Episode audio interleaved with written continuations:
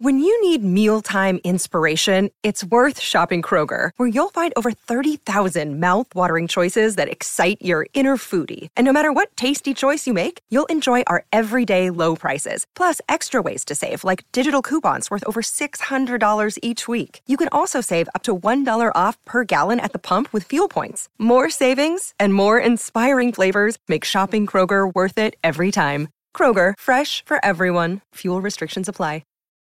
Look, Bumble knows you're exhausted by dating. All the, must not take yourself too seriously, and 6'1" since that matters, and what do I even say other than, hey? Well, that's why they're introducing an all-new Bumble, with exciting features to make compatibility easier, starting the chat better, and dating safer. They've changed, so you don't have to. Download the new Bumble now.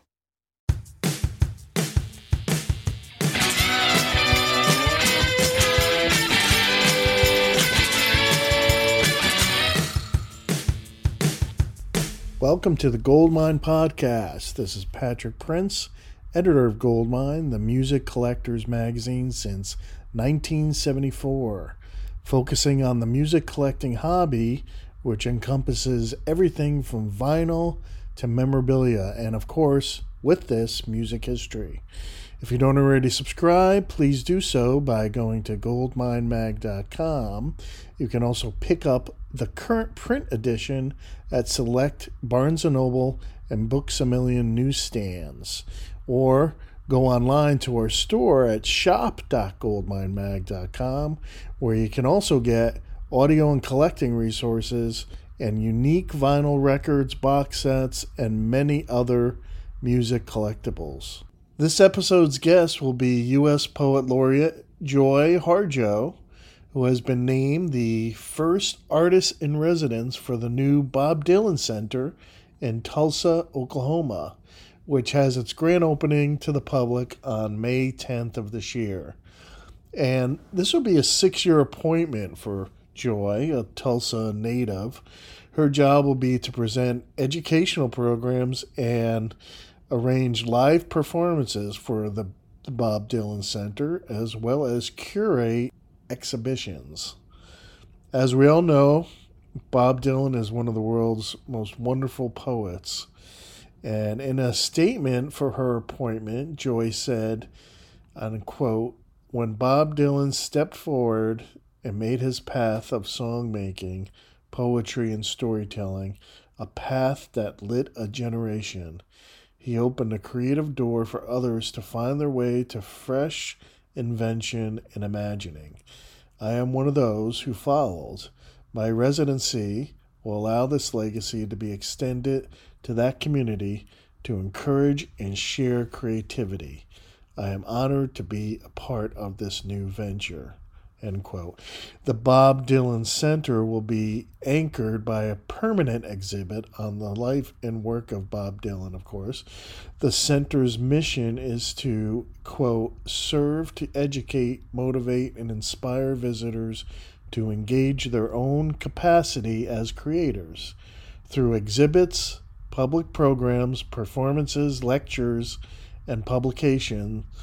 The center aims to foster a conversation about the role of creativity in our lives." End quote.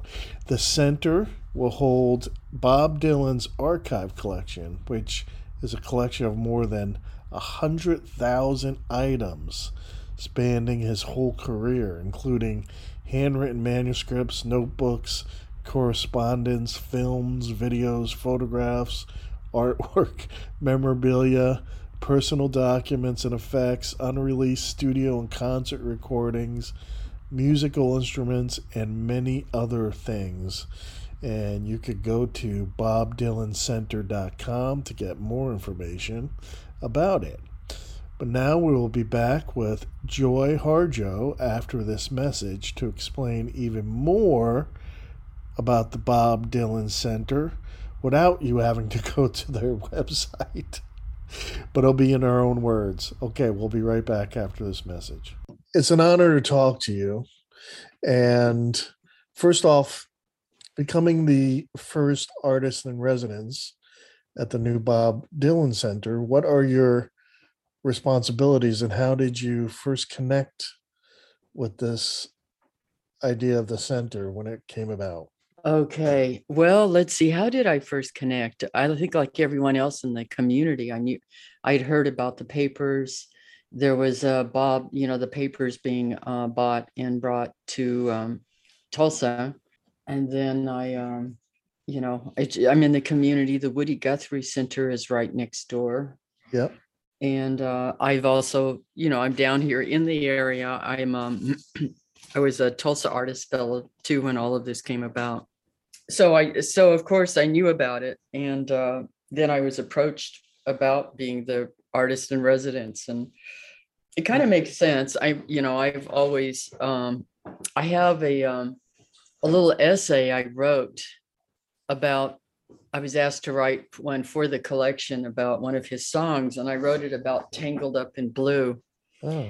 I reread it last night. It's actually pretty good if I say so myself, but he's been an influence, of course. I mean, he's a voice of a generation, right. Could be considered a voice of a generation. And he was, his voice was there through all of our personal and political struggles. And, all of these years since the late 60s, I first listened to him. And I think when I was at Indian school, and then we would learn some of his songs and learn and sing some of his songs.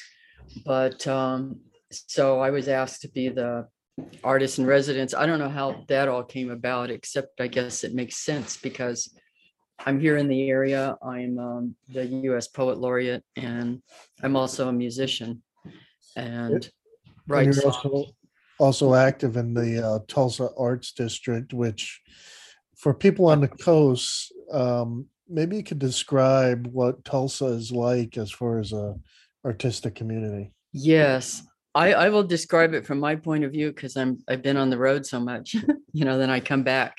Yeah. But I think even as a child, I remember being very aware as a child of art, how important our community was in the arts. It seemed like arts were highlighted. We actually had music in school. We got to study painting, art, and music. And they were at the forefront, foregrounded. And I saw that, my experience with arts in the community were foregrounded, and especially with Native arts. And so I've seen that. And then I think the Art Deco, the Art Deco build, it all kind of lends itself to maybe what you would say a city or community aesthetics, where high art or, art is appreciated. And I've seen, I think, especially, I moved back.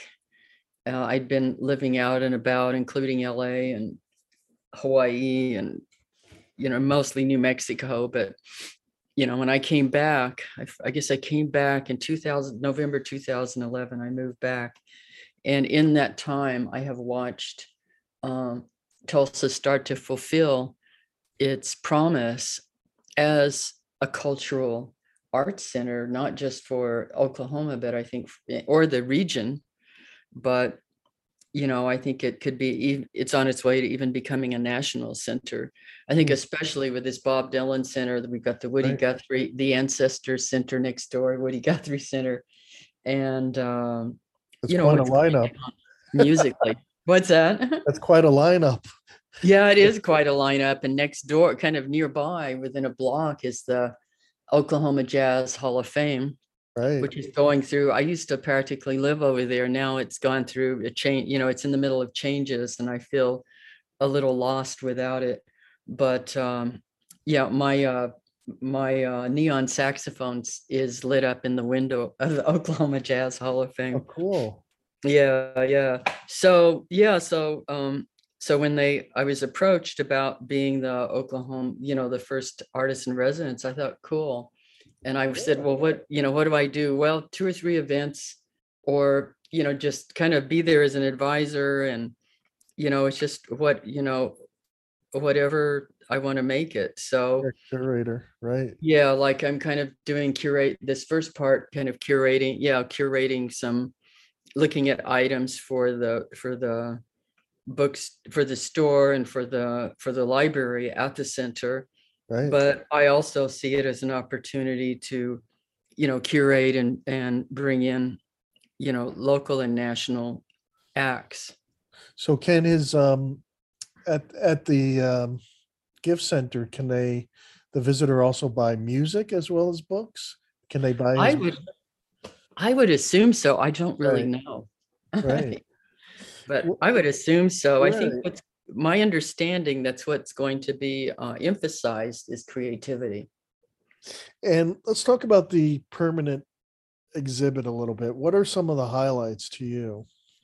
I've seen. I got to see a touch of it, during a presentation for a VIP presentation, and what was kind of exciting for me to see is some, old video footage of him.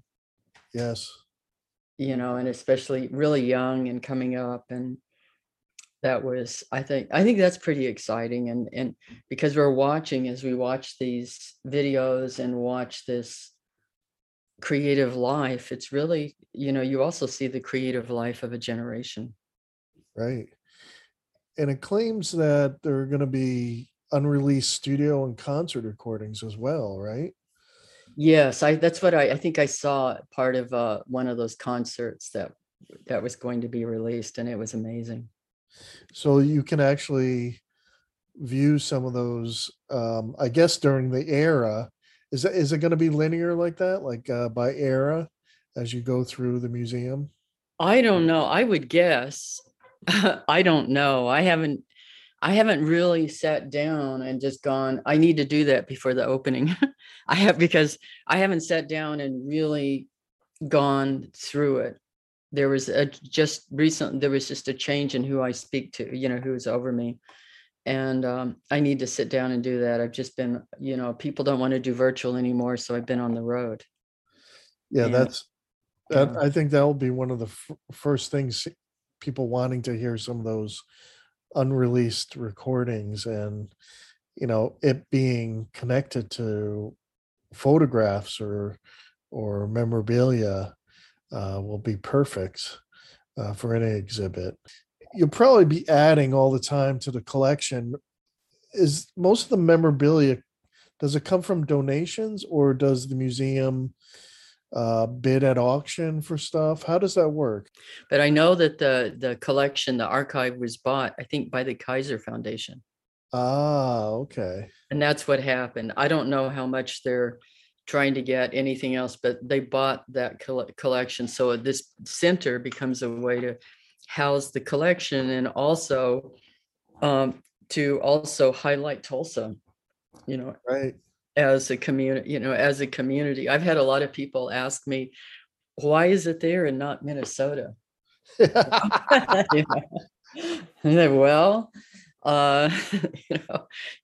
has to do with he's going to be next door to his mentor, his spiritual mentor, his and I call them ancestors. He's talking about poetry ancestors or song ancestors. So. That's exactly. I mean, he's probably just as proud of that being next to Woody, right? That was his big inspiration, especially in the beginning. As far as, how is Bob Dylan himself involved at all? Is he going to be there for the grand opening on May 10th? No, and I had a feeling he wouldn't. He's going to be in town for a show in April. I forget the date. I don't even know. I am traveling, so I don't even know if I'm going to be in town. But yes, he's not really. I don't think he has much to do actually with the center directly. Well, he must be aware of it, and I'm sure he's going to visit at some point. Yeah, I'm sure at some point. I kind of understand him because he's a presence, but he's an elusive presence. Yes. And so that makes a lot of sense. I kind of feel that way myself. I feel a kinship there. And so I get it. And people always want to connect with that presence, whether it's been like the photograph on the Freewheelin' Bob Dylan, people to this day go to that street and take photos posing there. Wow.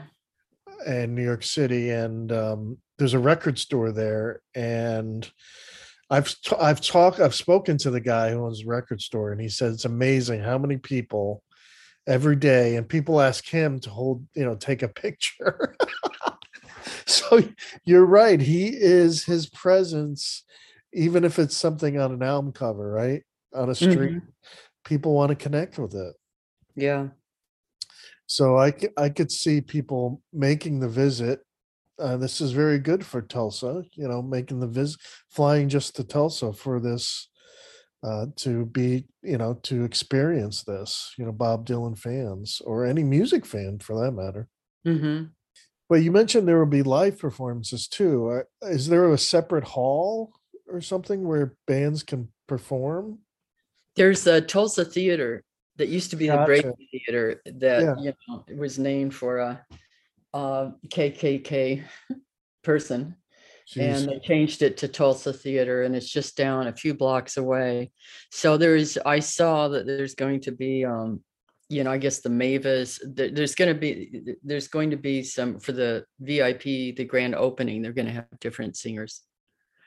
But, you know, for that opening, I think Patti Smith is going to be part of it.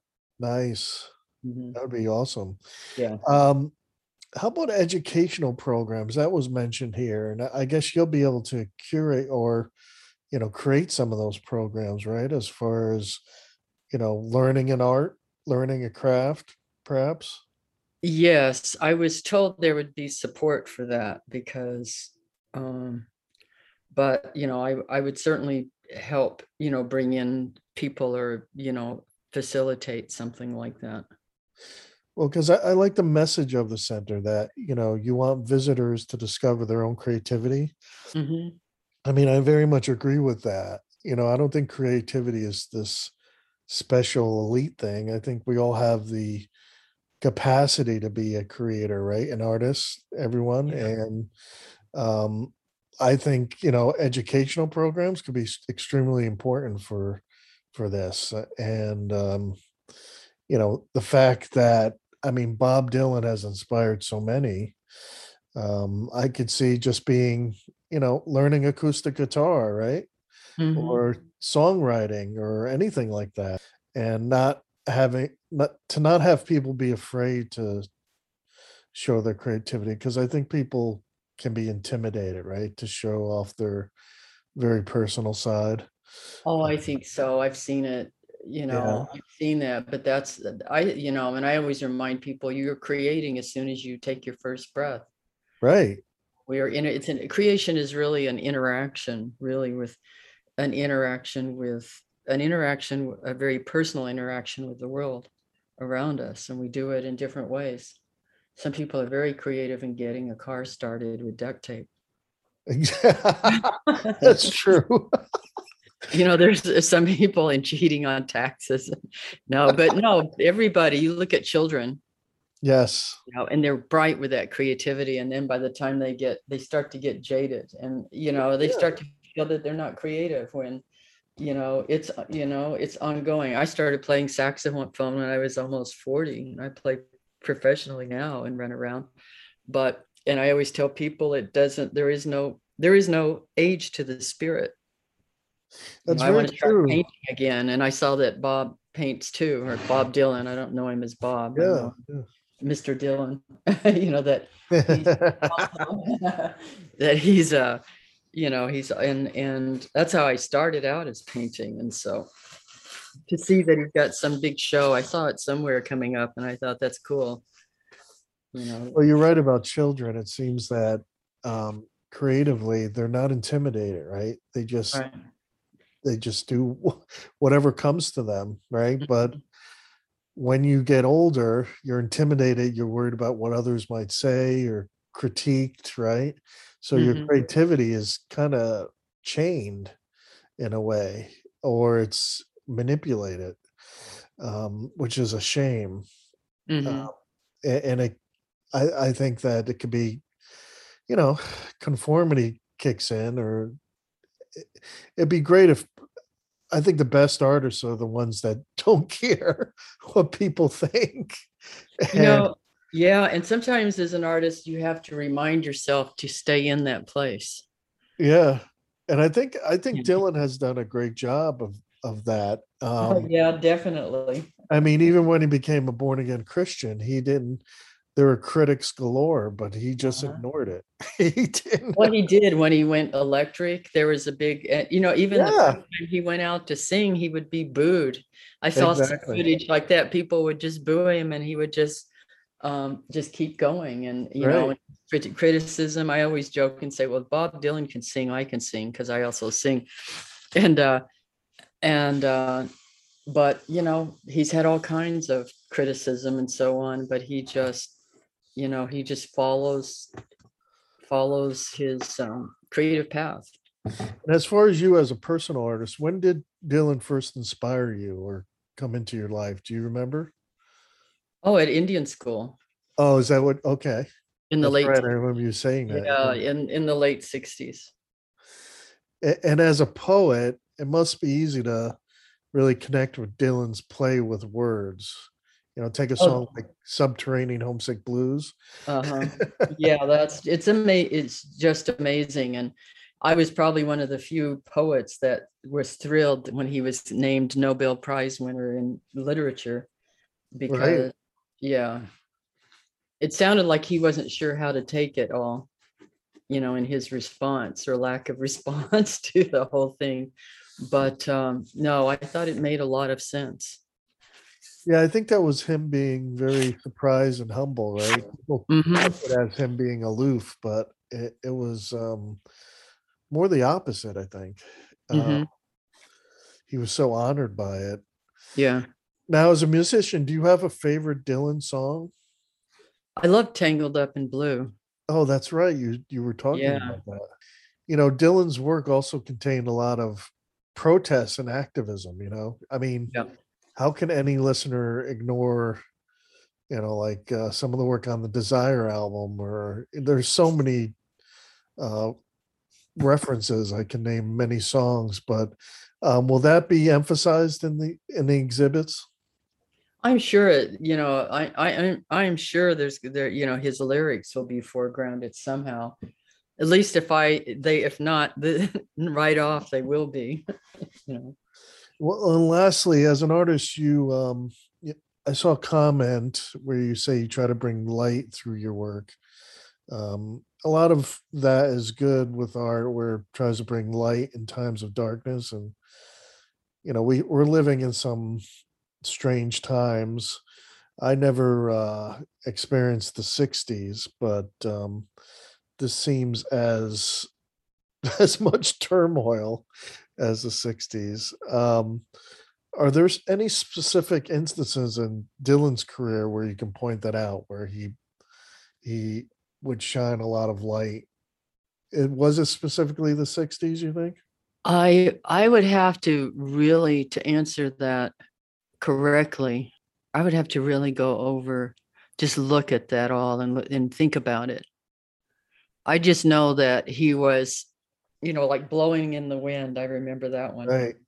And that was like the kind of signature. We would sing that at Indian school. Yeah. And, you know, because we were dealing with, I just read it. I was trying to find that piece I wrote. Oh, Tangled Up in Blue. Yeah. But I used it. I've got to get permission to use it in this. I have a new book coming out from Yale University Press that's talks about all the, you know, it's called Catching the Light, and there's like 50 vignettes. And here it is, because I was going to see if it had it in there. I know I'm coming up on it. I may have to take it out of this book if they say no. I just realized that I just copied this. I did this whole piece. Yeah, I say every age has its prophets and troubadours, the singers of trouble, love, and the tangled story we humans make as we journey from birth to death, from the earth to the stars and back.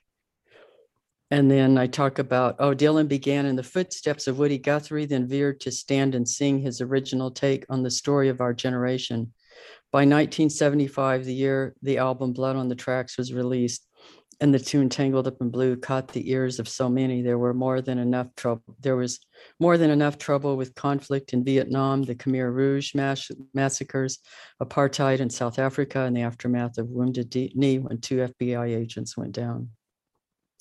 You know, so, I mean, all of this is always tangled up with his music, you know. Yes. You know, Anna Mae Pictou Aquash, the American Indian Movement warrior, was found dead, shot in the head in a ditch, gone for months. And then I talk about the song.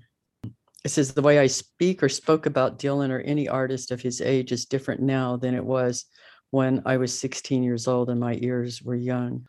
In one memory, I'm at Indian school in a Navy, I'm skipping through. Yeah. I'm at Indian school in a Navy pea coat, my long dark hair hiding my face. I have a pen in my hand, copying out Blowing in the Wind, longhand on one of those spiral bound tablets with green lined paper. Huh. It will be years before I find my voice. I will find it in the soundscape of my generation. That is good. Yeah. No, it is. To go through the copy editor's notes, I read it aloud, and I read it to my assistant. She's a very good editor. And I thought this came out pretty good. It would be years before I find my voice. I will find it in the soundscape of my generation. We listened to the changing times on the radio, carried transistor radios, and listened under the blankets at night to the voices of history and to the singers of love and heartbreak. We played music, danced under light shows, stars to living music, whose resonant sound patterns still cling to the trees, to memory as we tangled up in blue. We were bent by history, defined by it, even destroyed by it, but like others of my generation, beset by violence and tragedy, we were inspired by Dylan and other singers and players who lifted our spirits, who inspired us to pay attention and keep going through the story that we are making, all of us. Yeah, Dylan reminded us in his poem songs that every one of us has a story. Tangled Up in Blue could essentially be a holographic poem song. Each verse a fractal of an immense story, a mirror, a memory we left behind in a diner booth, etc. Yeah, music lovers will love that. Yeah. Read that. Well, as you know, we're a music magazine, and a lot of our audience, you know, we write about classic artists. So there are a lot of Dylan fans. So they'll love to hear this podcast. And I'm glad I'm bringing attention to this museum and for people to visit Tulsa, because you made them aware of how, you know, I hate the word artsy, but the the movement there, the artistic movement there in Tulsa. And I wish you all the luck with the grand opening. And I really hope Bob himself gets to visit and experience it. Yeah, I do too. I think he would be pleased with it. Even if it's a private tour and he doesn't go while it's really open, you could shut it down for him and he can absorb it that way. Well, thank you, Joy, for your time. Okay, thank you. Thanks, now. Have a good day. You too. Okay, thank you, Joy Harjo. She is the U.S. Poet Laureate and also the artist in residence for the new Bob Dylan Center in Tulsa, Oklahoma. Don't forget, its public opening on May 10th of this year. Now, I don't know if the gift shop will have Bob Dylan's back catalog of albums, but if you go to shop.goldminemag.com, we have plenty of them on vinyl, so check that out. In the meantime, go to goldminemag.com for exclusive content not found in the print magazine. In the print magazine, you could go to newsstands of select Barnes & Noble and Books-A-Million bookstores. And again, you can get it on our website if you go to shop.goldminemag.com. If you miss it, you can get some back issues. All right, this is editor Pat Prince signing off. Don't forget to at least visit BobDylanCenter.com. Maybe you can plan a trip out there, especially if you're a Bob Dylan, a lifelong Bob Dylan fan. I think it's a must. Thanks a lot. See you next time on the Goldmine Podcast.